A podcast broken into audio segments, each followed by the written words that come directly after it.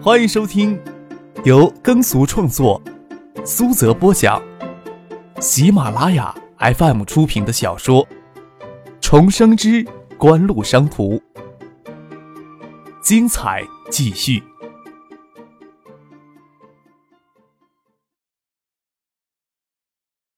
第三百七十五集。虽然张克无意识的投资房地产，但是房地产在未来十年内大幅升值也是毋庸置疑的。这种大手笔给旗下员工增加福利的行为，锦湖不但不需要为之增加额外的成本，还会从未来的房地产升值中大赚一笔。石学兵对于居住环境相当满意，感慨道：“哎呀，之前呀就听说橡树园的员工说待遇好的吓人，还真是名副其实啊！要是哪家公司能提供这么好的住宿条件。”我毕业，马上投奔过去。你这样，这句话是废话。蒙乐伸手扇了他一记后脑勺。你现在呀就能住进来，你说你凭什么能住进来？你这时候还敢给我升二星？石学兵嘿然一笑，看着房间里甚至连被褥、床单都准备齐全，说道：“嘿，哎，不如咱们今天就搬进来住吧。”张克摊摊手，说道：“随你们。”他家的家具还没有添置，他总要等添置家具之后才能住进来。张凯陪他们笑闹了一会儿，就先回研究生公寓了。即使再游手好闲，他每天要阅读的邮件转换成纸质的文件也是厚厚的一大叠。虽然很多邮件他看后不会给出什么意见，最多回“已读”两个字，却是要仔细的去读，以保证他对锦湖这个庞大的体系能做到了若指掌。还要给唐姐这个小妮子回邮件，告诉她青年公寓有三套房子，给她拿出来当集体公寓了。不过，在自己的房间隔壁给他专门留了一个房间，不晓得这样能不能将他给糊弄过去。许思也发了一封邮件过来，告诉他明天到建业的行程时间。张克看了看时间，才九点半钟，还来得及打两通电话。拿起手机走到阳台上去，先与许思通了一会儿电话。给唐静打电话是盛夏接的，唐静正在洗澡，要他过一会儿再打过去。张克坐在藤椅上。可以清晰的看见东南仅一墙之隔的青年公寓。青年公寓十二栋公寓楼规划为三个独立的单元小区。实验园正式启动起来，四百多名研发人员一下子到位。这两天，南面临东华大道的一个社区单元四栋小高层公寓楼里，实验园的新进员工哗啦啦的住进去一大批。夜里灯火璀璨，让学府巷真正有了繁荣的景象。中间，也就是张克他们公寓所在的单元四栋楼，暂时还没有安排人入住。就张克他们先行入住，看见孤零零的只有十栋东南角的房间，海灯亮着，北面的玻璃窗上还映的不晓得是石学兵还是董月华高大的身影。这些家伙看样子还真想今晚夜里就住进去。北面与音乐学院一墙之隔的那个单元。四栋楼里，两栋是就要作为拆迁补偿给东大附近做青年公寓使用的。东大青年教师那么多，要如何分配给东大校领导？他们是他们要头疼的事情。张克才不会去过问。还剩下两栋楼，获批进入创业园的创业企业的员工可以申请入住，已经有许多人申请通过这两天正式入住。租金会略高一些，但是比起这样的居住品质，也够足够的廉价。橡树园创业园与创投基金已经正式运营三个月了，获得批准入园的企业有近五十家，其中有半数科技型企业获得橡树园创投基金的风险投资。张克轻轻叹了一口气，为此前后差不多已经忙碌了近一年的时间，这才有了一个基础而已。四百多名研发人员可以说是锦湖未来崛起的核心动力。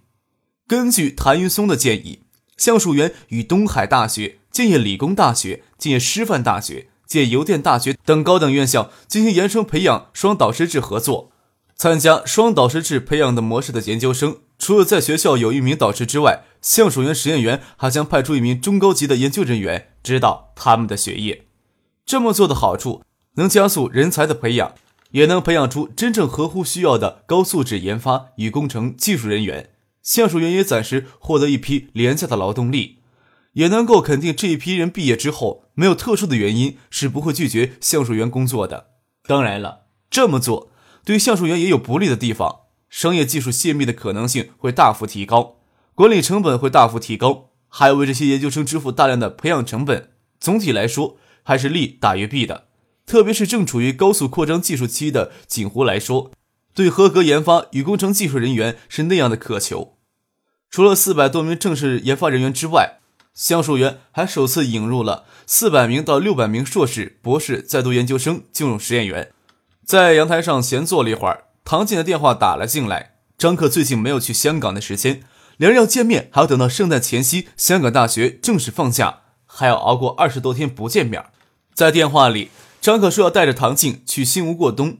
东海全境，冬季都湿寒难耐，唯有给天游山遮蔽的新屋，冬天天气最是宜人。出现在零度以下的天气就是反常。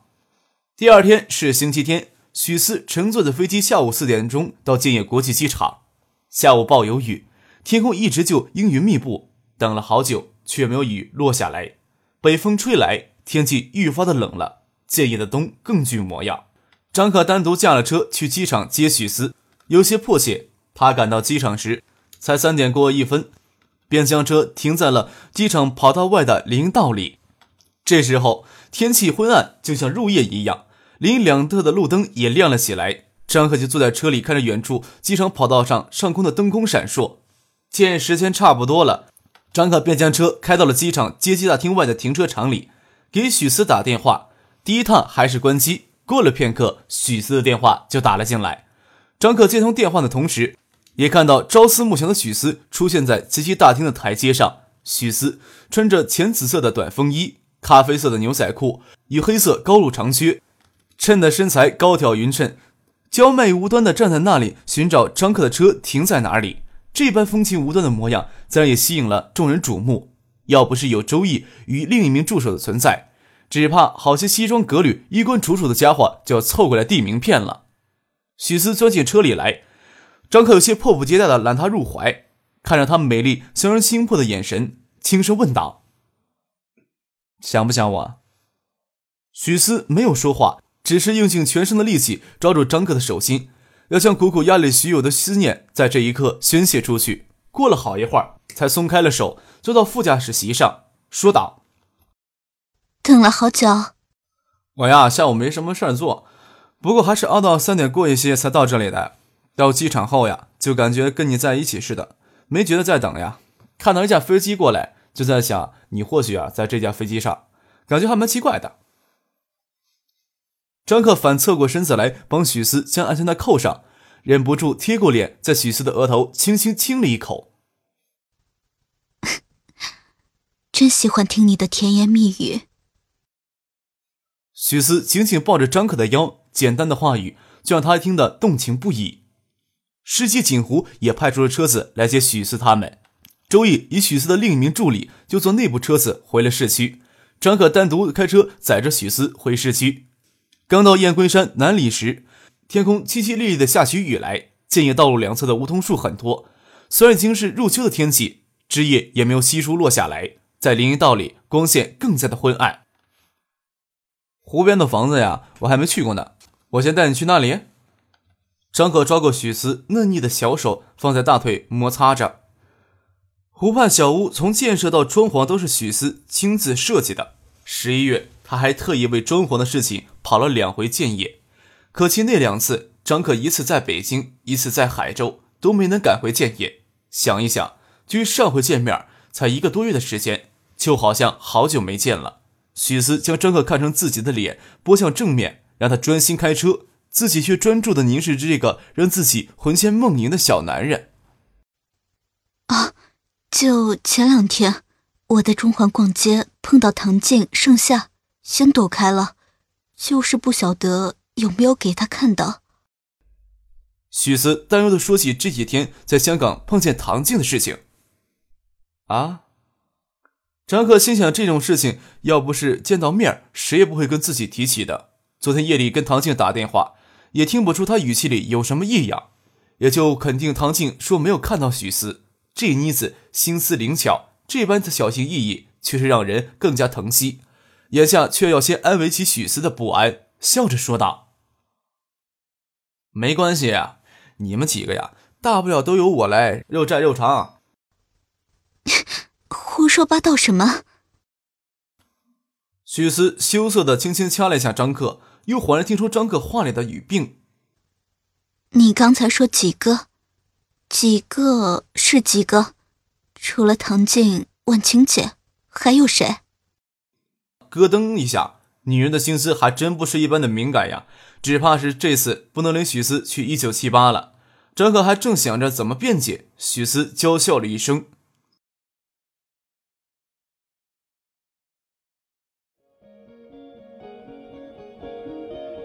您正在收听的是由喜马拉雅 FM 出品的《重生之官路商途》。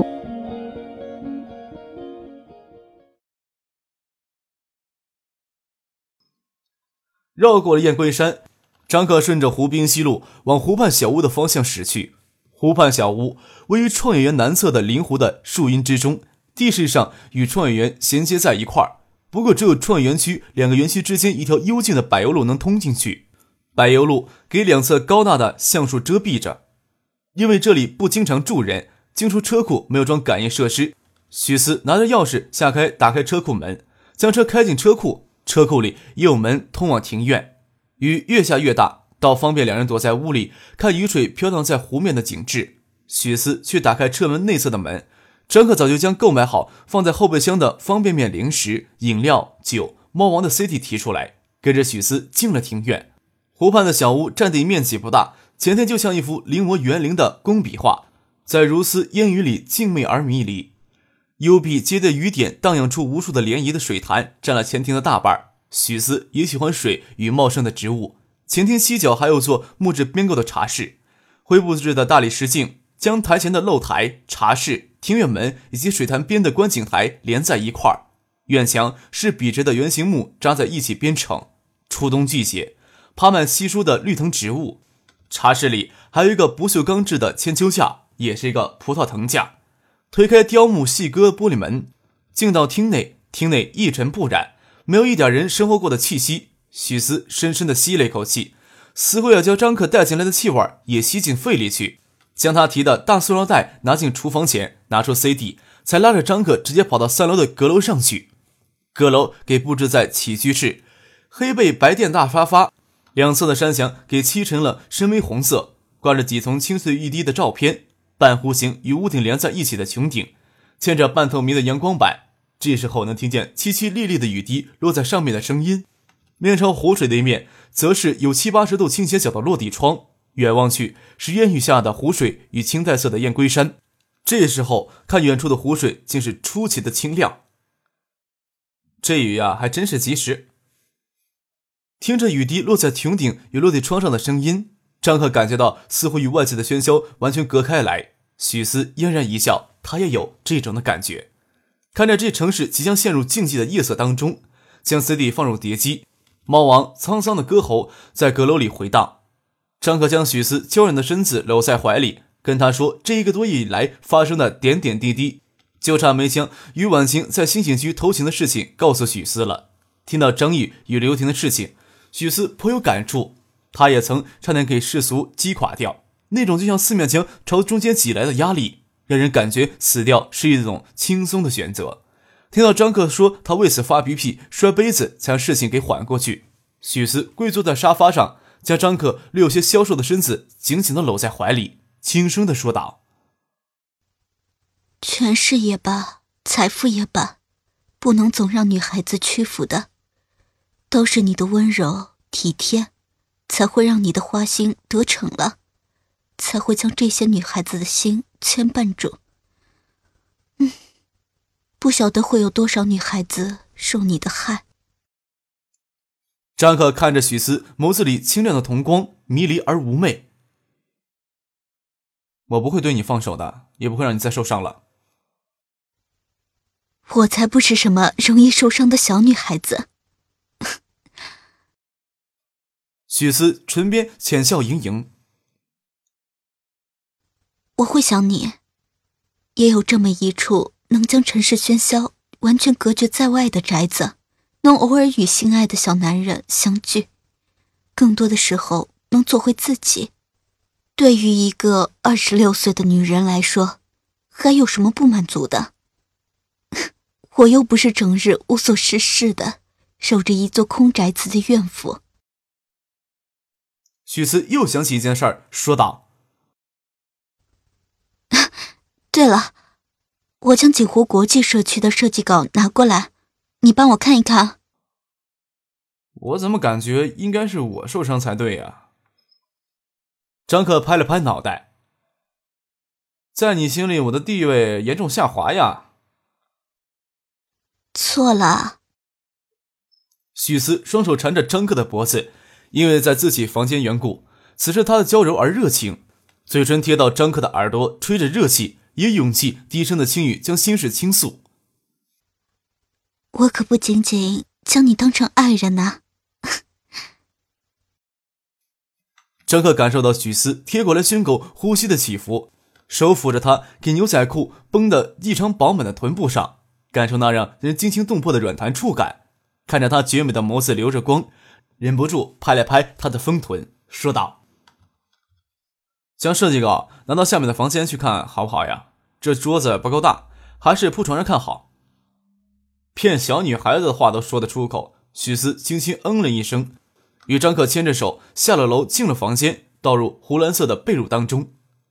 初雪一般的净白脸庞，丰腻嫩滑的脸颊透着对性事渴望的羞红，眼眸妩媚，蒙着迷离的光，一件件衣服拼拨出。在湖蓝色的被褥上横陈丰腴美艳的娇躯，室内的微寒拂过肌肤。这一场贪欢直到深夜才息，中间还偷吃了一些东西。天边的雨收住了，却又下起了小雪，雨粒轻轻撞在玻璃窗上，簌簌的响着。中间还拥在窗前看了一会儿夜雪。待许思娇软无力的沉沉入睡，张可才有空将锦湖国际社区的设计稿拿出来看，身边。丰盛而乌黑的凌乱长发盖住许思绝美娇艳的容颜，微微的呼吸着。从蚕丝被里脱出来的形状，可以想象被下盖着的娇躯是何等的迷人。君王连日不朝，都不是什么难以理解的事情呀。张侃看了设计稿，也没能坚持多久，也搂着许思嫩滑的像块暖玉一样的娇躯沉沉睡去。一觉醒来，已经是第二天上午了，不见许思在身边，枕边残留佳人的余香。听着楼下有水烧开的声音，自迷糊在鸣叫。紧接着楼下门给人从外面打开，风从室外吹进来，轻盈的脚步声，跑动中将桌上的杂志碰掉下来，微惊的呼声，几乎能想象到许思慢跑进厨房将拔下水电壶的画面。新的一天就如此鲜活的闯了进来。张克披着睡袍走到楼下，前天只有小片的残雪，看来凌晨的雪还不大。庭院里不见阳台，却很清亮。也不小的时间，手机昨天夜里给丢阁楼了。许思提着热水壶走进来，见张克赤足站在冰凉的地板上，赶紧将水瓶放下，给他拿了一双拖鞋过来，握着他冰凉的脚，娇怨的说道：“我要是真感冒了，我正好让你留下来多陪我几天呢。”张克蹲下来，与许思额头抵着额头，很少醒过来，不用去想这时候是什么时间了。你太辛苦了。许思想到清晨醒来，给翻看过一半的设计稿凌乱的堆在窗前的地板上。不是这样的，因为重新回到九四年的缘故，会始终与这个世界有一种隔膜，几乎每天清晨醒来都会确认今天是几几年的几月几日，所以极少要沉睡到自然醒的时候，这种状态是别人无法诉说的。今天却是新的一天，如此真切而鲜活的毋庸置疑的闯了进来。许思说，早晨的时候，孙启萌打了两个电话进来，看张克睡得跟死猪一样，就没忍心把他吵醒，也好帮张克接电话，就将手机设成了静音，这时候可以过去给他回电话去。手机在楼上的工作室里，张克去拿，许思去帮他冲咖啡。张克跑到楼上去拿手机，设计稿给许思收拾到工作室里。他的手机与许思的手机并排放在一起。张克查了未接电话，两个电话都是孙启萌打过来的，就在楼上给孙启萌回电话去。孙启萌整了一天，将家具布置的方案搞出来，打电话过来就是要问张克的意见。张克在电话里对他说道：“你觉得就可以了，我还能回你的格调。”哦。孙启萌应了一声，过了片刻又说道。许思昨天到建业了吧？怎么没到一九七八来呀？我也不晓得他来建业呀。张克胡言乱语的说道：“你骗鬼啊！”孙启蒙毫不留情的就拆穿张克的谎言。一九七八的设计还是托他把关呢，就算不用感谢他，只想他到一九七八来看一看，你做了贼还心虚什么？不是做了贼才心虚吗？张克心里想着，与孙启蒙在电话里胡扯两句话就挂了电话，走到楼下。热咖啡已经冲泡好，芝士面包与煎鸡蛋已经摆到了餐桌上。张可没记得自己昨天有准备鸡蛋呀。下午才要去谈工作上的事情，还可以留下来吃中饭。我早晨开车出去买了些菜，油盐酱醋也都准备齐了。突然想尝尝你的手艺。许思说道：“还惦记着高一那一次呢。”张克问道：“还是一中对面富管小区租下一套单室户的房子住？就是在那栋房子里第一次下厨给许思做饭吃，之后偶尔也会露两手，不过许思都没有机会吃上。即使在香港，要不是匆忙来回，要么就是跟别人在一块儿。”许思点点头，说道：“ 有自己的房子，感觉真是不错。”